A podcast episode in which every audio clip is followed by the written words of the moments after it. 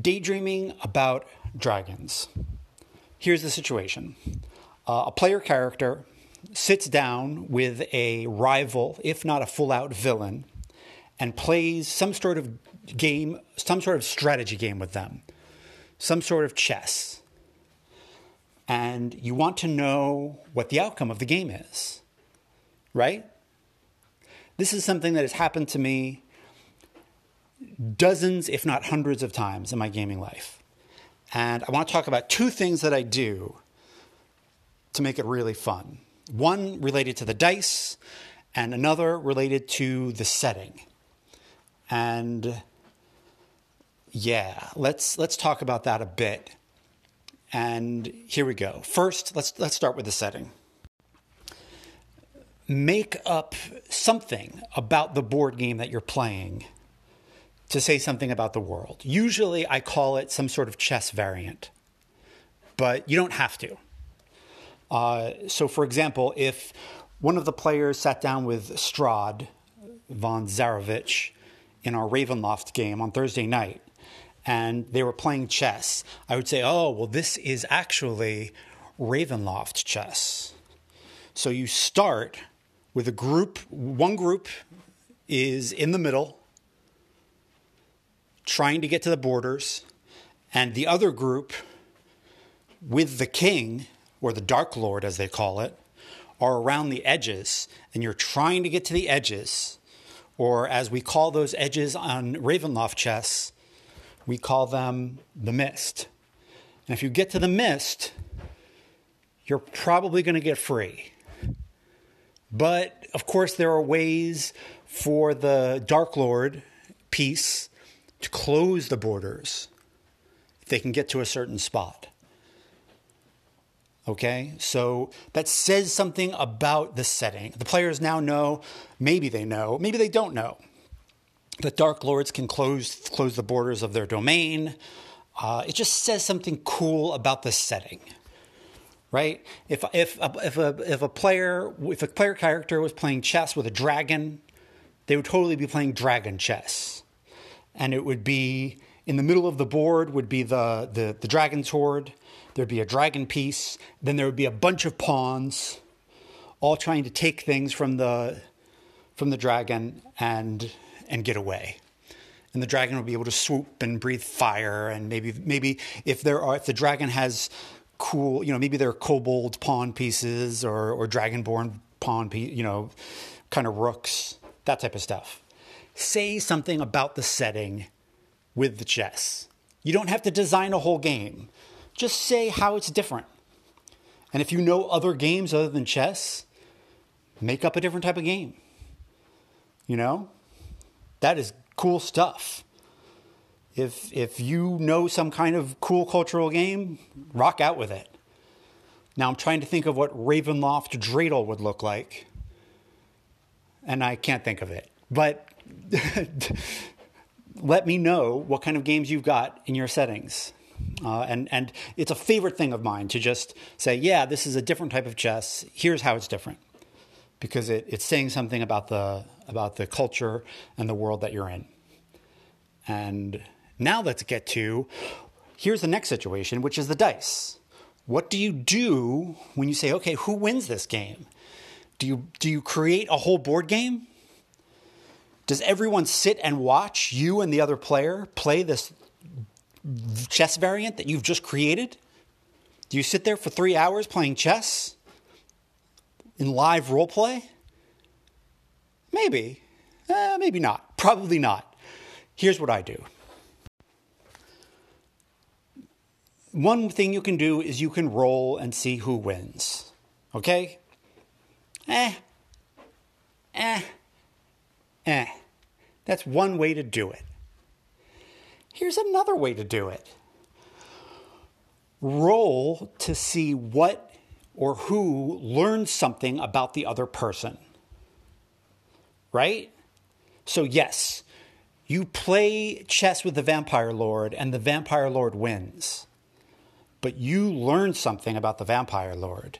You learn that the Vampire Lord does not take chances, but is willing to sacrifice anything You learn that the vampire lord has thought of all the angles because they've been around for centuries. You learn that the vampire lord, when they get angry, they fly into unreasonable rage and they take stupid chances when they're feeling impassioned. Now, it can flip. You can lose. And then you get to say, okay, what does the vampire lord learn about you? Right? And and this can have an effect on future roles. This can have an effect on how the vampire reacts to you. This is game-changing stuff all on a roll based on this game. And so this means you can lose, but you can really win. You can lose the chess match, but win the bigger game outside the chess match. And that's where it's at. I don't really care academically who wins and who loses. I care about this other stuff. And I don't necessarily want to sit for hours and method act the whole scene out. Not when I can describe it.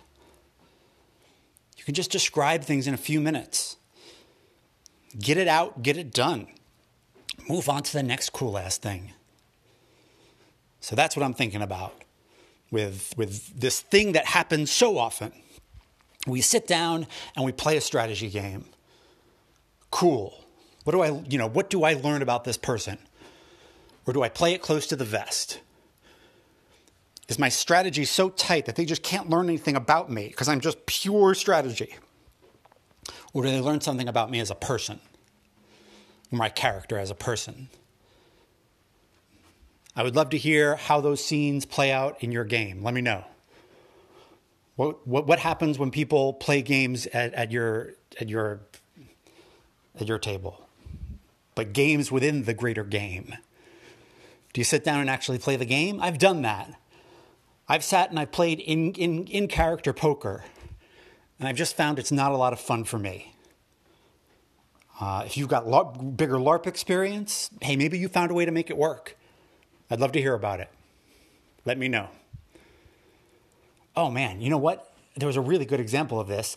They, uh, one of my in, in, a, in a, previous game, uh, the, this Hobbit character ended up playing poker with Asmodeus.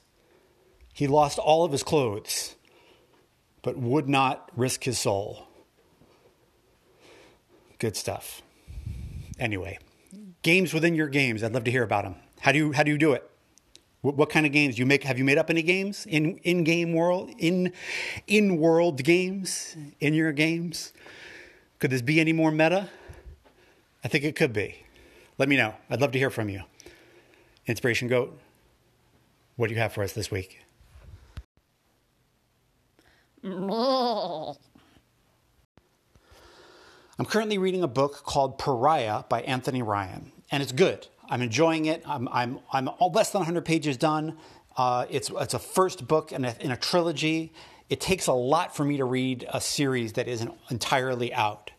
So it's grabbed me and I like it. I'm not saying I love it, but I like it.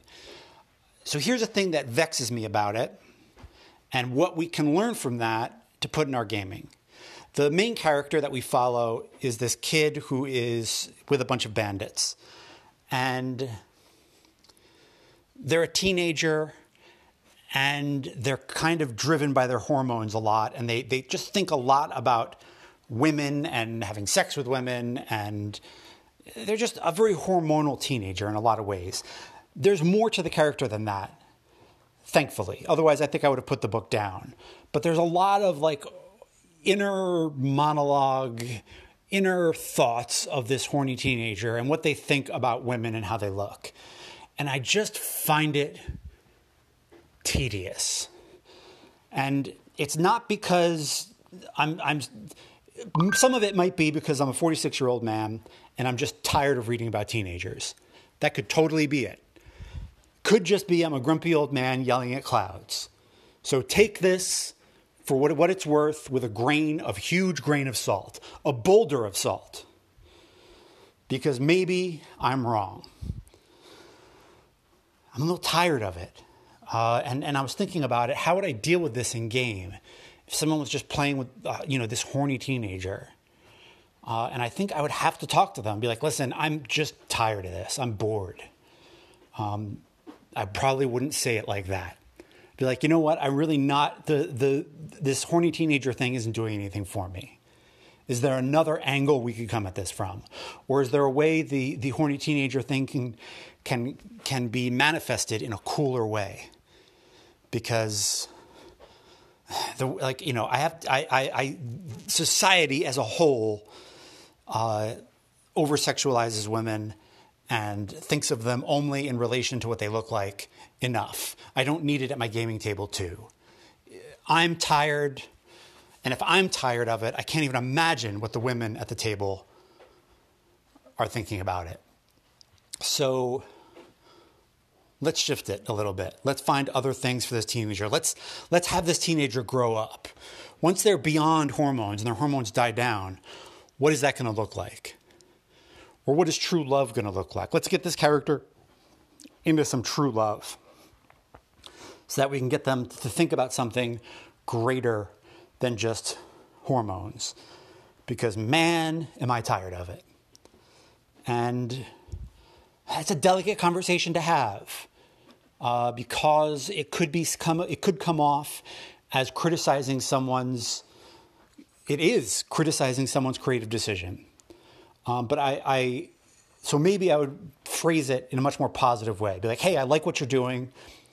What you're saying really resonates. There are a lot of teens like that. However,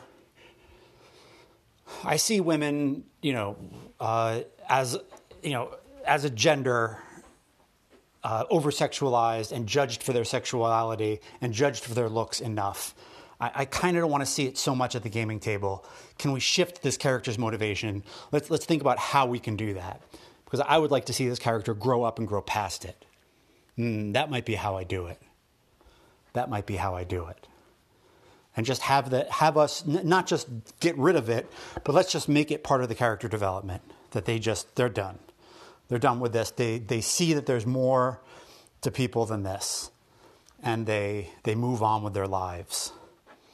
I think that might be the angle. Definitely.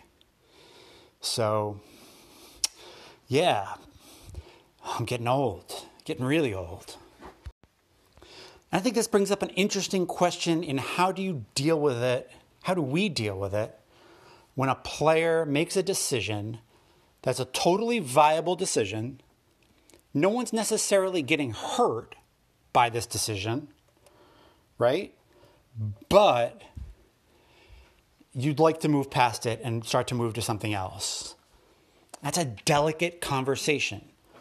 Because what I don't want to do is get someone thinking too much about their creative decisions. I want them to just flow. And I want their what their creative decisions to be and the table's well-being to just be flowing all together. And that's not always the case. And that can be difficult. It can be really difficult. But I, I think the conversations have to happen rather than just wincing your way through them. And I know I've fallen down on this. Heck, I've fallen down on this recently. So it's something that I'm still working on after, after three decades of this glorious hobby of ours. So, yeah, how do you deal with those conversations? What do you do when a, a, a, creative decision that someone's making at the table just isn't working for you? And you would just like, it's, you know, sometimes it's a, very often when people are, are pushed in the moment, they fall back on tropes. And and sometimes tropes can be they can be sexist, they can be racist, they can be terrible. They can be things we don't want to see at the table. Especially with a new group, especially people we don't necessarily trust yet. So, yeah, how do you have that discussion? And you know, something that I think helps with this, now that I'm thinking about it, is asking a lot of questions, good questions, about a character's inner dialogue and, and, and inner emotional being while you're playing. So the player is thinking about it beyond what they're just playing. They're really thinking about that, that, that inner emotional core of the character. And therefore, they've got more to draw from. So when they have to make a big decision, it doesn't just have to come from nowhere. They've got all of these questions and answers and these conversations that you've been having about the character at the table and the way that they've been dealing with them. Questions might be the answer. They just might be the answer. Questions might save us all. All right. I'd love to know how you deal with it. Let me know.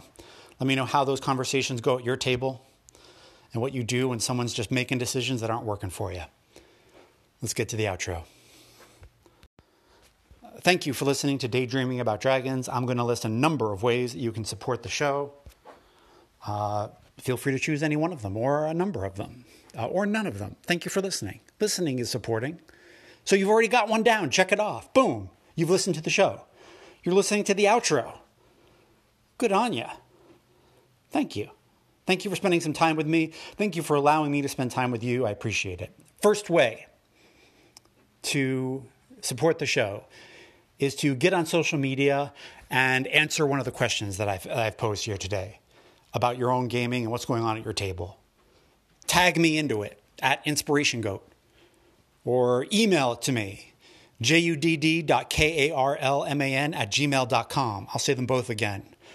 You can either hit me up on Twitter at Inspiration Goat, answer any of the questions from this episode or, or a previous episode or whatever and or you can email me at judd.karlman at gmail.com. I'd love to hear from you.